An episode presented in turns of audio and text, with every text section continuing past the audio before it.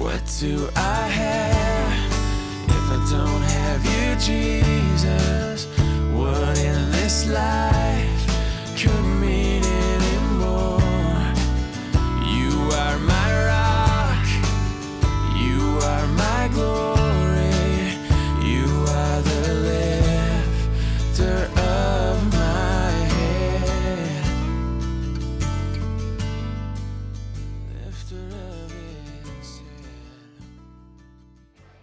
morning. How are you? Oh, it's good to see you all. That was fun seeing Pastor Ross there. Yeah. So I, I have an underlying motive for him to get well. I, I can quit. you know, um, we have uh, uh, the Mexico um, outreach that we did a few weeks ago. We're going to be sharing a little bit about that on Wednesday as well. I'll give you a little update, but it's through the Word of God as well. We go through the book of Acts. Um, we're going to share about Jordan Skyle, and he's he's on his way to the Middle East, uh, and so we uh, so we you know we're going to let him hang out with some family members that are very good friends of ours in a, in a closed country, so we really can't say the name of it. Uh, and so we're going to have to whitewash his name off the internet. So all kinds of good stuff, right, Jordan? So that's that's we're going to share a little bit about that on Wednesday, and of course the food. Oh my goodness, you know I I just request um, some maybe some chimichangas. Anybody can bring some. It, it, the funny thing about it, I was um, uh, last week. One of the uh, Eric and I'm sorry, Amy and Rick brought some vegetables, and they had these bell peppers, and and uh, and so they brought them and gave it to us. And so I was chopping one up, and I put it in my omelet, and and I ate it, and I realized it's not a bell pepper. Well, that was fire, man. I- so I'm not that kind of a guy. So don't put the fire in the Mexican food, you know. And so, uh, and, and the funny thing about it is, I left the cutting board out there. And my wife made a peanut butter jelly for our little girl Brianna, and when she took a bite of her peanut butter jelly sandwich, she's like, "Ah!" You know, so I'm like, "Oh my goodness!" And so, uh, it was funny because I, Brianna shared that story with Gary and Lisa Olson, and so Gary picked out some peppers from his garden that were like the worst kind of fire that you can think about and put them in a bag. And he says, Oh, I didn't realize that Pastor Bond liked fire. He, I, I don't, but he, so he gave it to me. So I gave him to Adam, Pastor Adam. And then Pastor Adam had his wife kind of, you know, look at it and was going to chop it up. And real, she got it on her hand and she was like, it is hot, you know. And she, she's like, how do you get this off? And I'm like, yeah, that was hotter than what I ate. So you got to be careful. Because I ended up touching my eye and I realized, oh, wow. How long does it take to flush the eyeball out? Man, it took a long time. Anyways, uh, so Mexican food is on the list there. And so on the back inside the foyer there, my wife's back there, and you can sign up afterwards if you want to bring a Mexican dish. So that's this Wednesday. I go through the Word of God. We're in the book of Acts, and so we should have a lot of fun. Amen. So, um, also a lot of things going on. Awana, we need your help. Uh, it's actually happening right now. If you want to walk out and go help out with that right now, I would not judge you. I will not judge you. And so, yeah, so we need a lot of help in these areas. Um, so if God puts it in your heart with children's ministry, with high school ministry, and you know, if you can run, jump, yell, hear, we just need people to sit and listen to people, you know, uh, do their memorizations and uh, all kinds of activities going on. So uh, we need your help. Amen. All right, we are in Genesis chapter 3. We have come as far as verse 15. Uh, and so this verse 15 is such an amazing verse. Uh, it's known as the Proto Evangelium. It is the first time the gospel message is presented. Uh, and so proto is the first, it means first, and then evangelium means everlasting message of salvation. And so we're going to dive into it at this particular time. So let's pray, and then we'll get started. Father, we thank you again for your mercies. They're new every morning. We thank you for the word uh, that you've given to us so that we can learn of you and know you. We pray that we would do that, that we would know you, Lord Jesus, that we would know you far better than when we came in through these doors, Lord. And uh, we ask that by your Spirit that you would speak to us, that you would do that spiritual operation in our hearts and in our thoughts that we would see Jesus. And Jesus, we magnify you, we praise you, and uh, we lift you on high and ask that you would just be here with us right now, Jesus. In your name we pray. Amen. Amen. Well, Genesis chapter 3, verse uh, 15 says this And I will put enmity between you and the woman, and between your offspring and hers. He will crush your head, and you will strike his heel. Now, as you work your way through the scriptures, this whole scene becomes very clear. Here's the woman who, by the way, this is such an interesting verse because it speaks of her seed, which is not normal in this kind of literature during Moses' time and even for you know hundreds of years to come. They don't write about the woman's seed. And so here is already a picture of Jesus speaking of the virgin birth. And it's powerful. And so her seed now would continue in producing children. And so this, these, this warfare takes place by the devil. It's between the enmity between the devil and the woman. And the devil goes at the woman. That's what the whole Cain and Abel scene is all about Cain killing Abel. And if you fast forward later on to Moses in Egypt, there's Pharaoh killing the seed of the woman. And all these men, especially out of the nation of Israel, uh, by this woman's seed will produce the nation of Israel, will produce Abraham, of course, is the, the father of the nation, then Jacob, then the 12 tribes, and then ultimately Jesus Christ. And so this whole um, war takes place with the devil trying to kill that bloodline.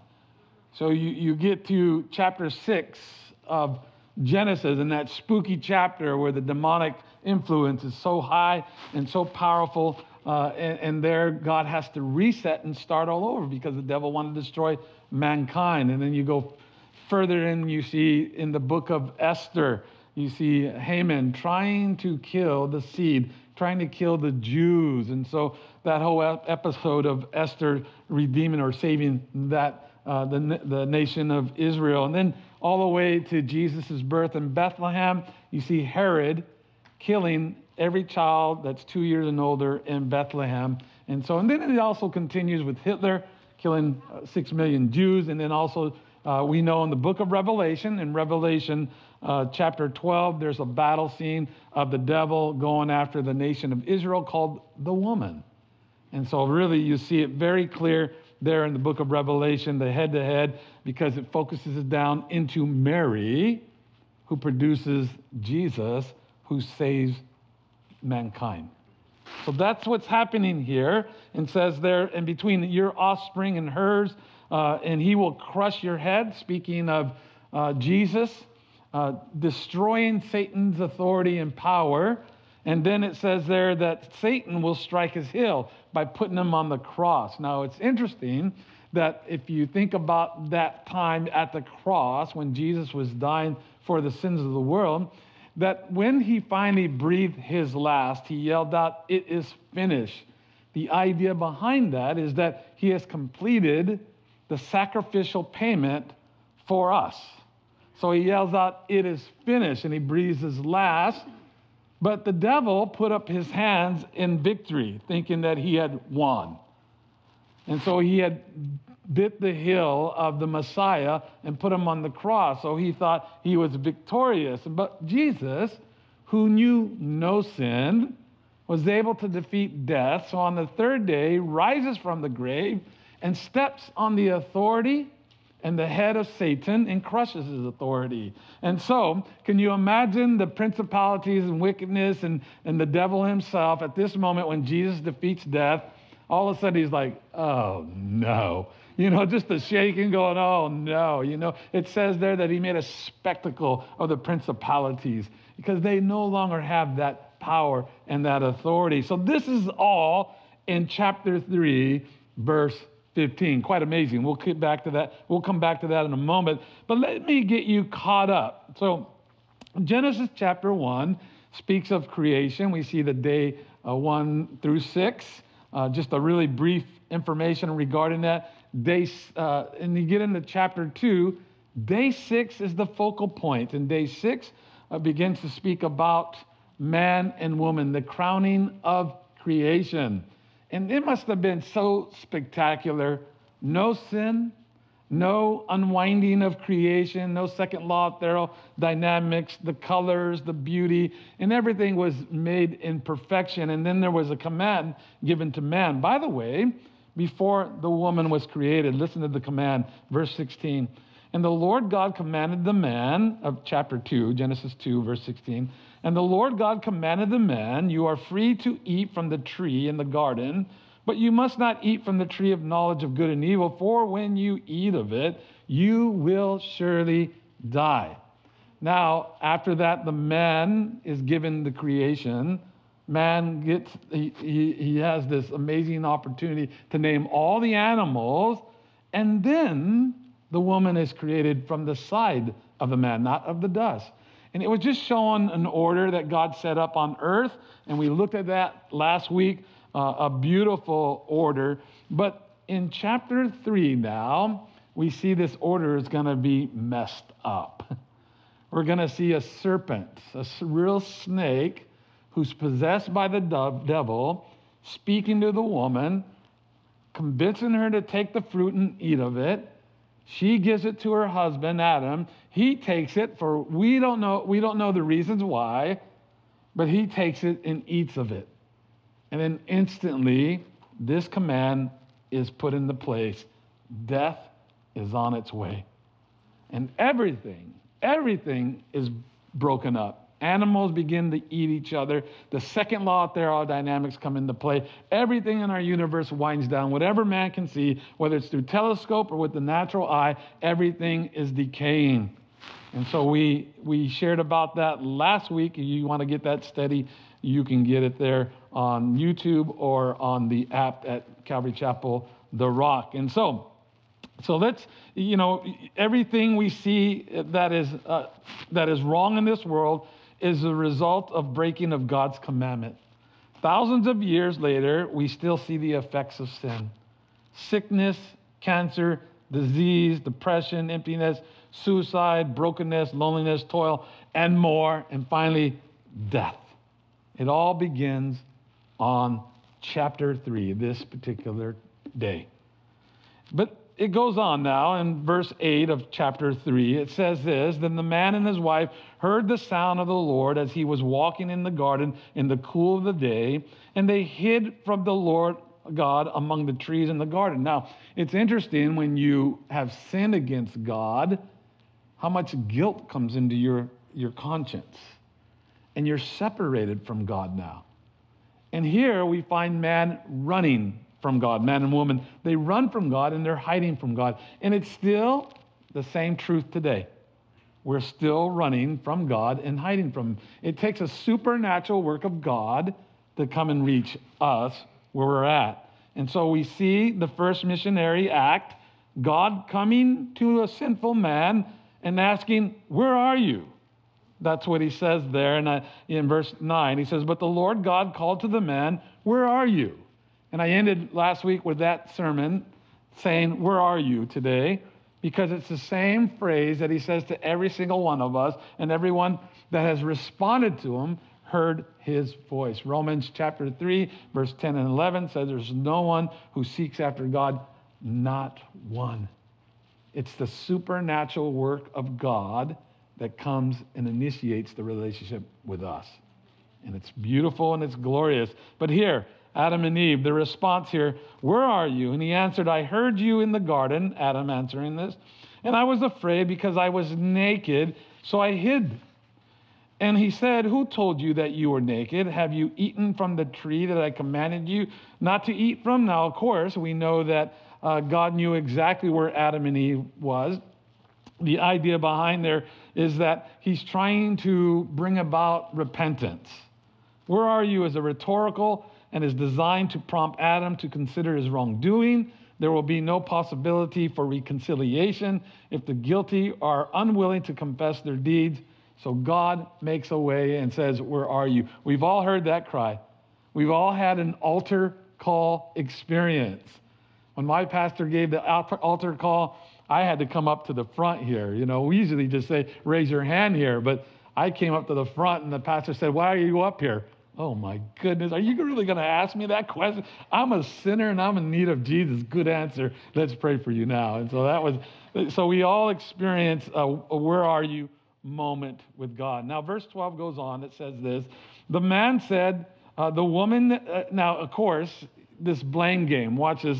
God's responding to the man and the, the woman, and he says, Okay, the man said, The woman you put here with me, she gave me some fruit from the tree, and I ate it. So blaming God, God, you put the woman here, and she made me eat of it. And so this whole blame game, not taking uh, the responsibility of your sins and confessing them before God. Um, many years ago, I remember in, in, a, in a town that I was in, uh, there was a court hearing going on. Uh, the man said, I ate too many Twinkies, so it caused me to, you know, to break into the store and, and rob it and whatnot. And so the jury said, Yeah, we agree. That was too much sugar in your system. We're like, What? you know, take, resp- take a little bit of the responsibility. You did the act. By the way, he got away with it. And so it goes on that here's the blame game, blaming the woman. Now watch what the woman does. Verse 13. Then the Lord God said to the woman, What is this that you have done? And the woman said, The serpent deceived me and I ate. So, you know, just blaming everybody. In verse 14, so the Lord God said to the serpent, Because you have done this, cursed are you above all the livestock and all the wild animals. You will crawl on your belly and you will eat the dust all the days of your lives. Sin has to be dealt with. The righteous judge comes and hands out the verdict guilty. He gets that gavel and guilty. And now the penalty phase comes into play. And so now there's the, the judgment that's being uh, spoken to all the individuals. First, we'll see to the snake who allowed the devil to possess him, which just brings up so many interesting questions. And then we will see the serpent next, and the woman, and then finally the man. So here we see the serpent has to crawl on its belly and it will have to eat dust for all its life. And that's the humility that's given to him for the very act. And it's interesting because it's exactly what you see today in the, in the snake realm, right? The reptile realm. The snakes are running around. So they're just really uh, on their belly, and it shows that it's not allegoric. There was something strange happening there, and whatever happened, it caused this judgment to fall upon the snake. Now, the text this morning, Genesis 3:15, it says here now he's going to speak to the devil, the one that was behind the snake who really caused the woman to uh, be tricked and eaten the fruit. And it says there in verse 15, and I will put enmity between you and the woman, between your offspring and hers, and he will crush your head and you will strike his heels. Now, this is quite amazing in the fact that man had sinned and instantly God sends a redemptive plan. And that's amazing grace. He should have judged out death instantly, but instead, he put forth a plan to save mankind. And so he shares this whole story here from the get go to us that we could see that God is in charge and God loves us and he's going to save us. And so he tells us here that the war that's going to be the war is going to take place between the snake and the woman and the seeds of mankind, but specifically her seed. Speaking of Jesus Christ. Now, uh, John chapter 8, 44 describes this because we know that this does not mean that Satan literally had biological descendants but it's those who follow him, those who hate the work of Christ and those who hate the person of Jesus. Look at what Jesus says to the religious leaders in John chapter 8, verse 44, and it teaches us a lot here. It says this Jesus says, You belong to your father, the devil, and you want to carry out your father's desire. He was a murderer from the beginning not holding to the truth, for there is no truth in him. And when he lies, he speaks his native language, for he is a liar and the father of lies. So here he places two categories. You either belong to Jesus or you belong to the devil. Sad to say, isn't it? And that's what happened when sin came in. Sin separated us, so we are under the devil's wishes and commands. But then Jesus comes in and begins to operate in our soul, and then we place ourselves under Jesus and his control by asking him to come into our lives. So, two categories are on planet Earth those who belong with Jesus and those who belong to the devil. And those are the two only categories. And you can move yourself from one column to the other. Speaking of the devil's column to the, the, the column of Jesus by simply asking him to come into your life and be saved. And so that's what's happening here in this whole scene in verse 3, uh, verse 15 in chapter 3. Now, let's continue, verse 16. It says, To the woman, he said, I will greatly increase your pains in childbearing. With pains, you will give birth to children. Your desire will be for your husband, and he will rule over you. Now, giving birth will now be a traumatic and a harrowing experience for most women. You know, I remember when we were, when we, Brianna, my, my wife was having Brianna. And I remember it was a long, laborious uh, situation, two days, and, you know, and on the second, you know, walk, we were walking on the street trying to, you know, loosen her up, and you know, and then, you know, early in the morning we wake up and we go to the hospital, and, and we're there the whole day.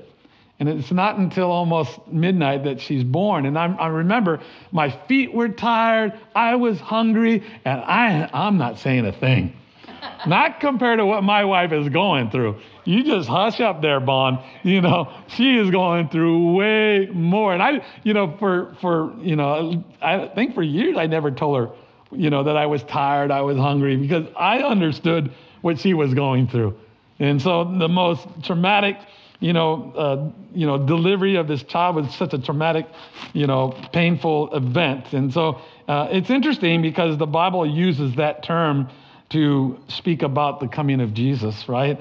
Uh, and the Bible wishes to express severe trouble. It, it, will often describe it in terms of a woman undergoing the pangs of childbirth. Now, this section here where it says, Your desire will be for your husband, but he will rule over you, it's the second part that we come to understand the first part. And that is this is that in the second chapter of Genesis, we learn that there was order. There was God, the, you know, the Father, the Son, the Holy Spirit, man, woman. And so we see this order laid out. And so there's a submissive role. And so it was a, a, a marriage made with perfection because in it, it was equality. There was decision making with you know, your partner, your, your helper. Uh, and so this changed at the fall. And because of the sin and the selfishness and self centeredness, this all broke apart here. And now the woman wants to take the role of the man and push him under. And God is saying, no, that isn't going to happen. He will rule over you. And not in a good way. It isn't until Jesus comes back that he fixes that whole situation again. Whereas instead of the man demanding, the man takes his proper order by loving, right? Jesus says to us men, he says, Love your wife as I love the church. And what did Jesus do for the church? He gave everything up for the church and died for the church, you and I. So, husbands, what are you to do for your wife? Yeah, die. that means your self centered interest now becomes hers. You want to give your, you want to think of her best interests always in making decisions. And by the way, if you're thinking of her best interest and loving her as Christ loves the church, she will easily submit her life to you, as God says. She would love to submit to that kind of leadership. The problem, it was broken, and here it is, broken, but now Christ Jesus fixes that. And now we have these beautiful marriages. Yeah, there's friction because we're living in a human body still. We have selfish desires, so there's friction, but the Holy Spirit's working on that, right, men? And women? so that's what's happening here. That's, that's what you're seeing here. Your desire will be for your husband, and he will rule over you. Now, let's continue now in verse 17. It says there to Adam, he said, now he's, now he's going to promote uh, I should say, he's going to declare the judgment upon Adam. Adam, he said, because you listened to your wife and ate from the tree about which I commanded you, you must not eat of it. Cursed is the ground because of you. Thanks, Adam. Through painful toil, you will eat all the days of your life. Thank you, Adam. Because it doesn't matter what occupation you have, you are still struggling. It says there, it will produce thorns and thistles for you, and you will eat the plants of the field, the sweat of your brow. You will eat your food until you return to the ground, since from it you were taken. For dust you are, and dust you shall return. Now it's interesting. It doesn't matter what kind of occupation you uh, you're, you know, that you have, whether you're a scientist or a doctor or a teacher or hard labor, you, uh, you know, that it's still a struggle. You still got to work with the sweat of your brow. You can work for Google. You still got to sweat it out. I love my job as a pastor and, and teaching God's word and meeting with people and count. I absolutely love it, but it's still the sweat of my brow. It's hard. I got to get up in the morning. I got I got to check in and see what's going on. It's it's still today. And that's what happened at the fall of mankind. It, and and we're, we're, we're just, you know, then at the very end here, it says this it says that you will eat your food until you return to the ground, since from it you were taken, for dust you are, and to dust you will return. The death penalty. Every single man and woman who sins against God receives the death penalty. It's been laid on us because of sin. It's the punishment for sin. And, you know, people get all upset at God because of this, and I, and I think He's fair. I said, if someone molested my girl, man, it's going to go down, you know? I, I want the death penalty for that guy or whoever, you know? I, that's, you may disagree, but I want serious, I want a judgment done. But then when we ask God to judge us, we're like, oh, no, he, you can't do that, God, because you're the God of love. And I'm like, no, no, no, no. He's more just than we are.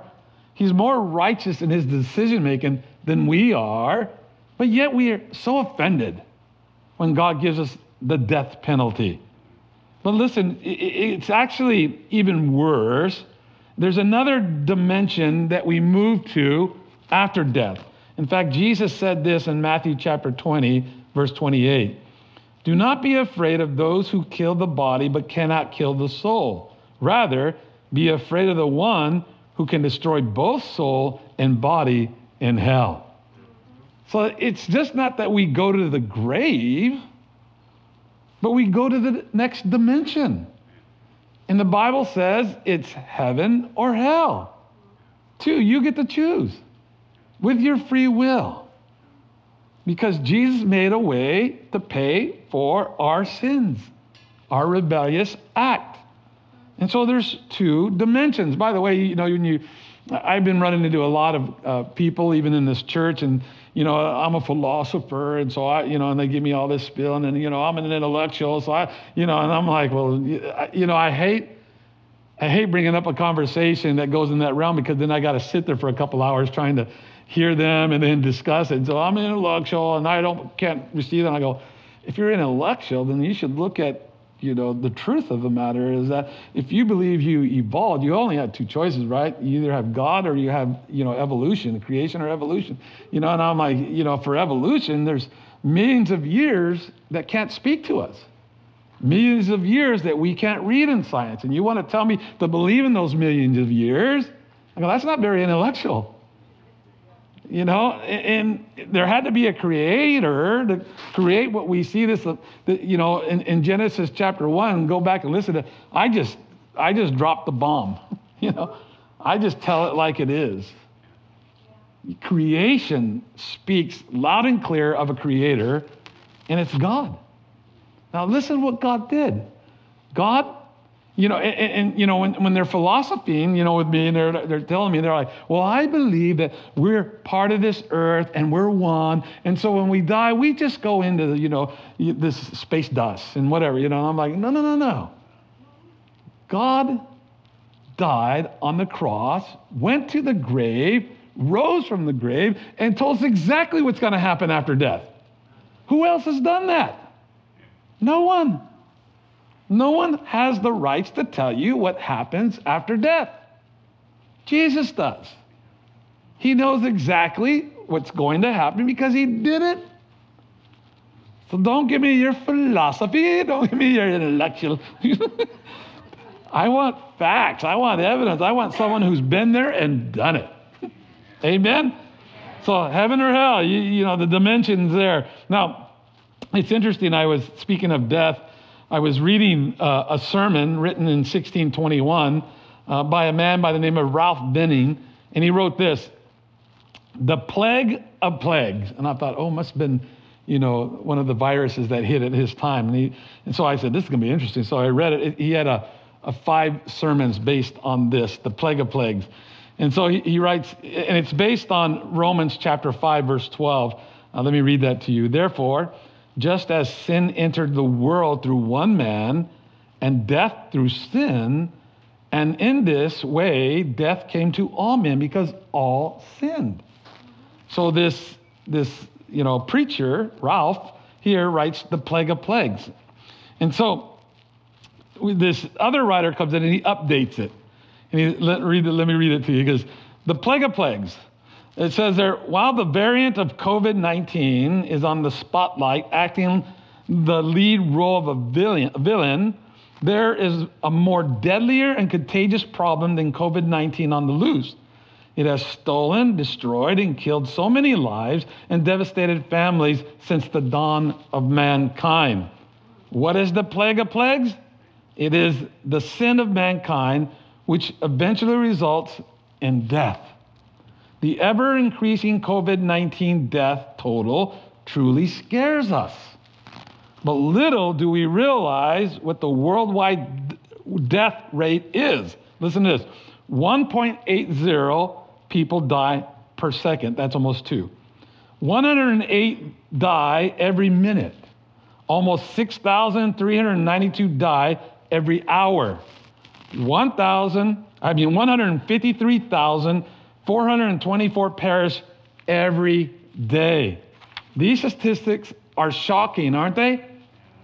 We are all living in a fallen, infectious, contaminated world dominated by sin. Who has contracted the virus?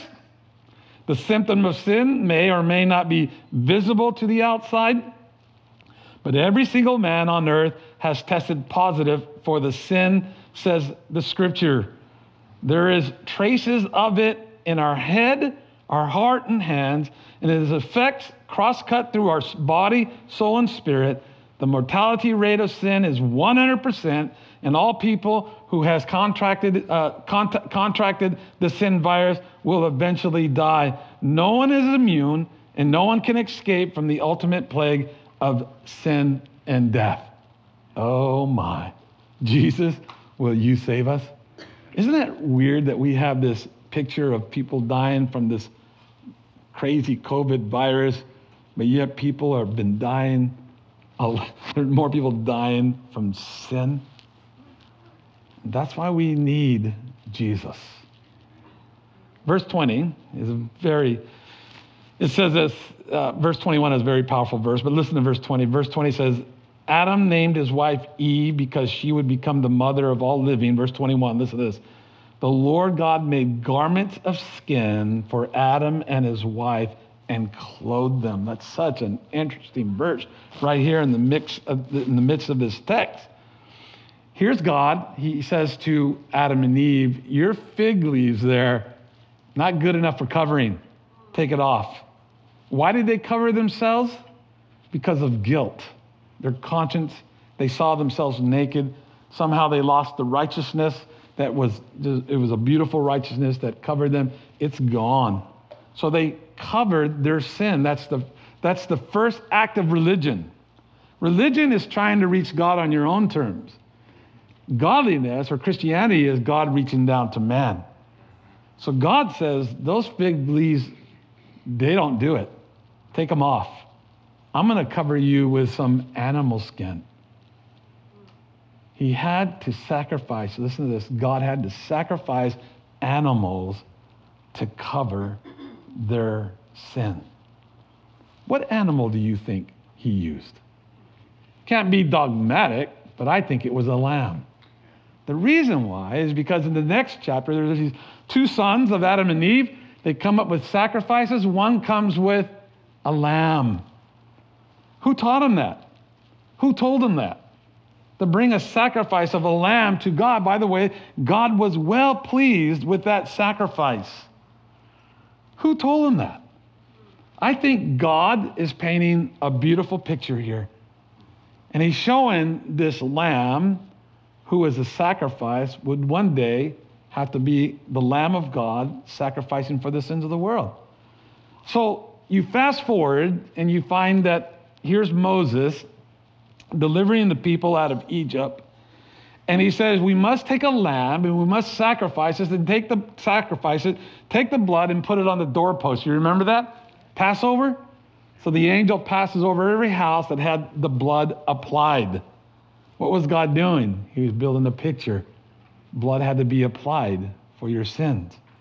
Then later on in the wilderness, God tells him some detail. Moses, he, he speaks to Moses, says, Write this down. You need to take a lamb and offer it for the sins of the nation Israel. And then you need to take a lamb individually for your sins. And then when you sacrifice the lamb, you have to put your hand on it and act in your mind as if your sins were being applied to the lamb. And then you would sacrifice it. Now, notice what Hebrews says here in chapter 9, verse 22. It says this When Moses had proclaimed every commandment of the law to all the people, he took the blood of calves together with water and scarlet wool and branch, uh, scarlet wool and branches of hyssop and sprinkled and scrolled on all the people. He said, This is the blood of the covenant which God has commanded you to keep. In the same way, he sprinkled with the blood both the tabernacle and everything used in its ceremony. In fact, now this is it, verse 20, 22. In fact, the law requires that nearly everything be cleansed with blood. Without the shedding of blood, there's no forgiveness of sins. There's no forgiveness unless there's shedding of blood something has to die. John the Baptist now is fast forwarded, and John the Baptist is out on the Jordan baptizing people to a, a, a, a repentance. Come here, show yourself that you really want to hear from God, that you really want to change and get baptized. And people were doing that. And all of a sudden, Jesus is walking along the shoreline. And what does John the Baptist say? He points his finger at Jesus and he says, This Behold, the Lamb of God who takes away our sins. So everybody that was Jewish understood exactly what John the Baptist was saying. The picture that had been painted for centuries is now fulfilled in Jesus Christ. All the way back here in Genesis, after the fall, it's being spoken of uh, that Jesus Christ would come and pay for the sins of the world. And that's amazing. That's amazing grace. And we'll come back to that in just a moment. Let's read verse 22. It says there, And the Lord God said, The man has now become like one of us, knowing good and evil. He must not be allowed to reach out his hand and take also from the tree of life and eat and live forever. Uh, and, and God said, Behold, the man has become like one of us. Notice this, not spoken in irony, as in gen- generally supposed but in deep compassion. The word should be rendered Behold, what has become by sin of the man who was one of us. Formed at first in our image to know good and evil, how sad his condition now. That's the idea. It isn't that Adam is experiencing evil like God would experience evil. God never experienced evil. That's not the, the, the phrase there. What's being said is that Man blew it. He was made in our image. And look how far he's fallen. And I feel sorry for him. That's the idea there in verse 22. And now, verse 23. So the Lord God banished him from the Garden of Eden. Notice, chased him out of the Garden of Eden to work on the ground from which he had been taken. And after he drove the man out, look at this, he placed on the east side of the Garden of Eden a cherubim and a flaming sword flashing back and forth to guard the way to the tree of life. They have no access to the tree of life in the state that they're in. And that's love and mercy. Can you imagine living in sin, living forever and ever? What we're experiencing today loneliness, depression, death. Can you imagine? Well, before death, if you live forever, that hard life being lived out forever and ever? No way. Who could imagine? So God set the angels forth, said, You're, You no longer have access here. Now, after the flood, the tree of life is moved. We see it in heaven. In Revelation 22, it says there, when we come into heaven, we'll have access to the tree of life and we all eat and we live forever. And it goes on to say in that same chapter, no more sorrow, no more pain.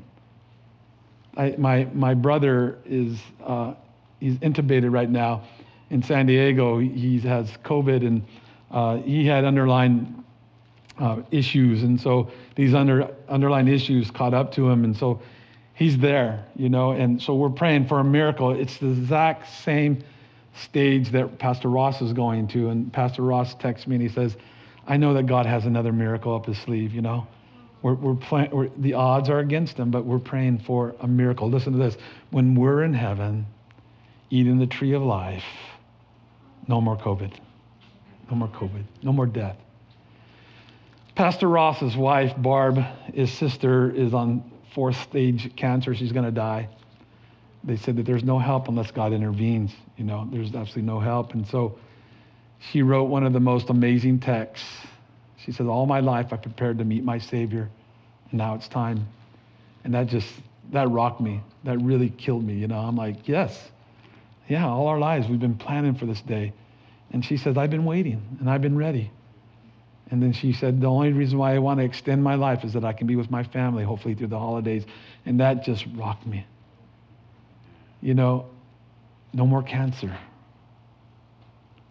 no more loneliness, no more toil. We're all set free. I think of all the pain and all the suffering the devil brought into the scene. I think of all the craziness of life that man introduced to the scene by his rebellion. And I ask myself two questions. If God knew all this was going to take place, then why did he allow them to continue? Why didn't, why, didn't he, why did he ever create the devil and allow him to continue, or man? Why didn't he just reset and start over? I have a couple answers. I don't know if they're suitable, but the first one is this that you are worth it. That you would love God with your free will, that you would love Him with all your heart, might, and soul. That's worth it to God. On our end, on our end, we would see God in His great love in a more greater and meaningful way. Think about this. When the heavens and the earth was created and given to Adam, and he gets to share it with his wife Eve, it was magnificent. It was perfect. And they realized, wow, look what God gave to us. He loves us.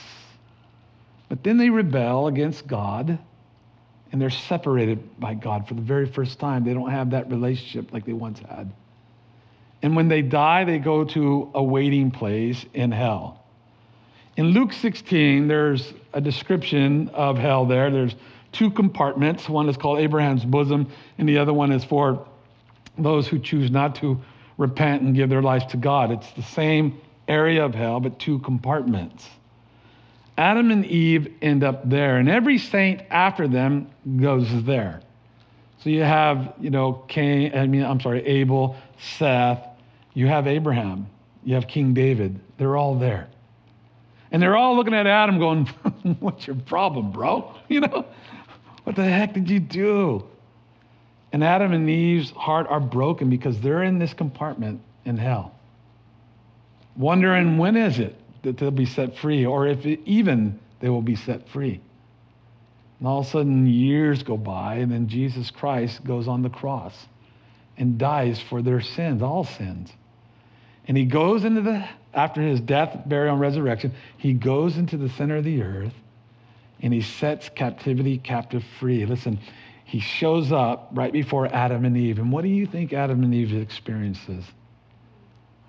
Jesus, you walked in the garden with us. You created us for your good pleasure. You gave all this because you loved us. And now you've come to planet Earth to pay for our wretched sins. Oh, the depths of God's love is seen in a far greater way. The experience of love is experienced in a far deep, deeper and more meaningful way. I think for us, listen, when any tragedy happens or any you know negative thing happens, we can't sit there and wave our fist at God and say He doesn't love us. His love was demonstrated on the cross for us. He went to the cross for you and I. That demonstrates far greater love than any situation that you could experience on earth. And listen to this this just blows my mind. What happened before and after the death, uh, the you know separation? This is what happened. We're the bride of Christ now. That couldn't have taken place. In a more deeper and a more meaningful way, we are the bride of Christ. A relationship that we get to experience that Adam and Eve didn't get to experience when they were created. And that is beautiful. That is so glorious. I, I want to read in closing a sermon that was written by Dr. S.M. Lockridge. He was a pastor in San Diego, but he, he went and taught in Detroit in 1976, and, uh, and, and he said these beautiful things regarding Jesus. He's the miracle of the age. He's the superlative of everything good that you choose to call him. He is the only one able to supply. Of the Jews. Yeah. He's a king of Israel. He's a king of righteousness. He's a king of the ages. He's a king of heaven.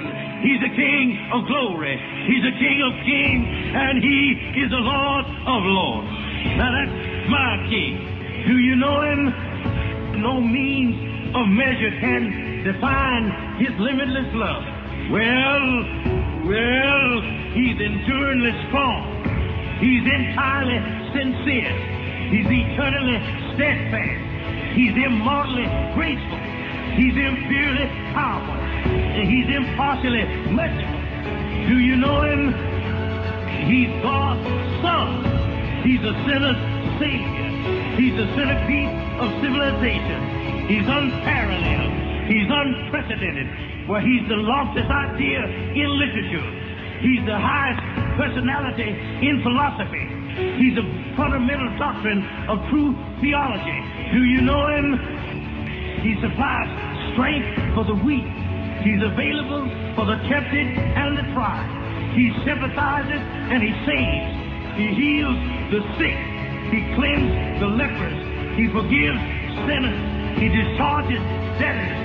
He delivers the captives. He defends the feeble. He blesses the young. He serves the unfortunate. He regards the aged. He rewards the diligent. And he beautifies the meek. Do you know him? My king is a king of knowledge. He's a wellspring of wisdom. He's a doorway of deliverance. He's a pathway of peace. He's a roadway of righteousness. He's a highway of holiness. He's a gateway of glory. Do you know him? His light is matchless. His goodness is limitless. His mercy is everlasting. His love never changes. His word is enough. His grace is sufficient. His reign is righteous. His yoke is easy and his burden is light. Well, I wish I could describe him to you, but he, he's indescribable. He's indescribable. Yeah. He's incomprehensible. He's invincible. He's irresistible. You can't get him out of your mind. You can't get him off of your hands. You can't outlive him, and you can't live without him. Well, Pharisees couldn't stand him, but they found out they couldn't stop him. Pilate couldn't find any fault in him. Herod couldn't kill him. Death couldn't handle him, and the grave couldn't hold him. That's my king. Yeah! He always has been, and he always will be. I'm talking about he had no predecessor, and he'll have no successor. You can't impeach him, and he's not going to resign. That's my... Yeah.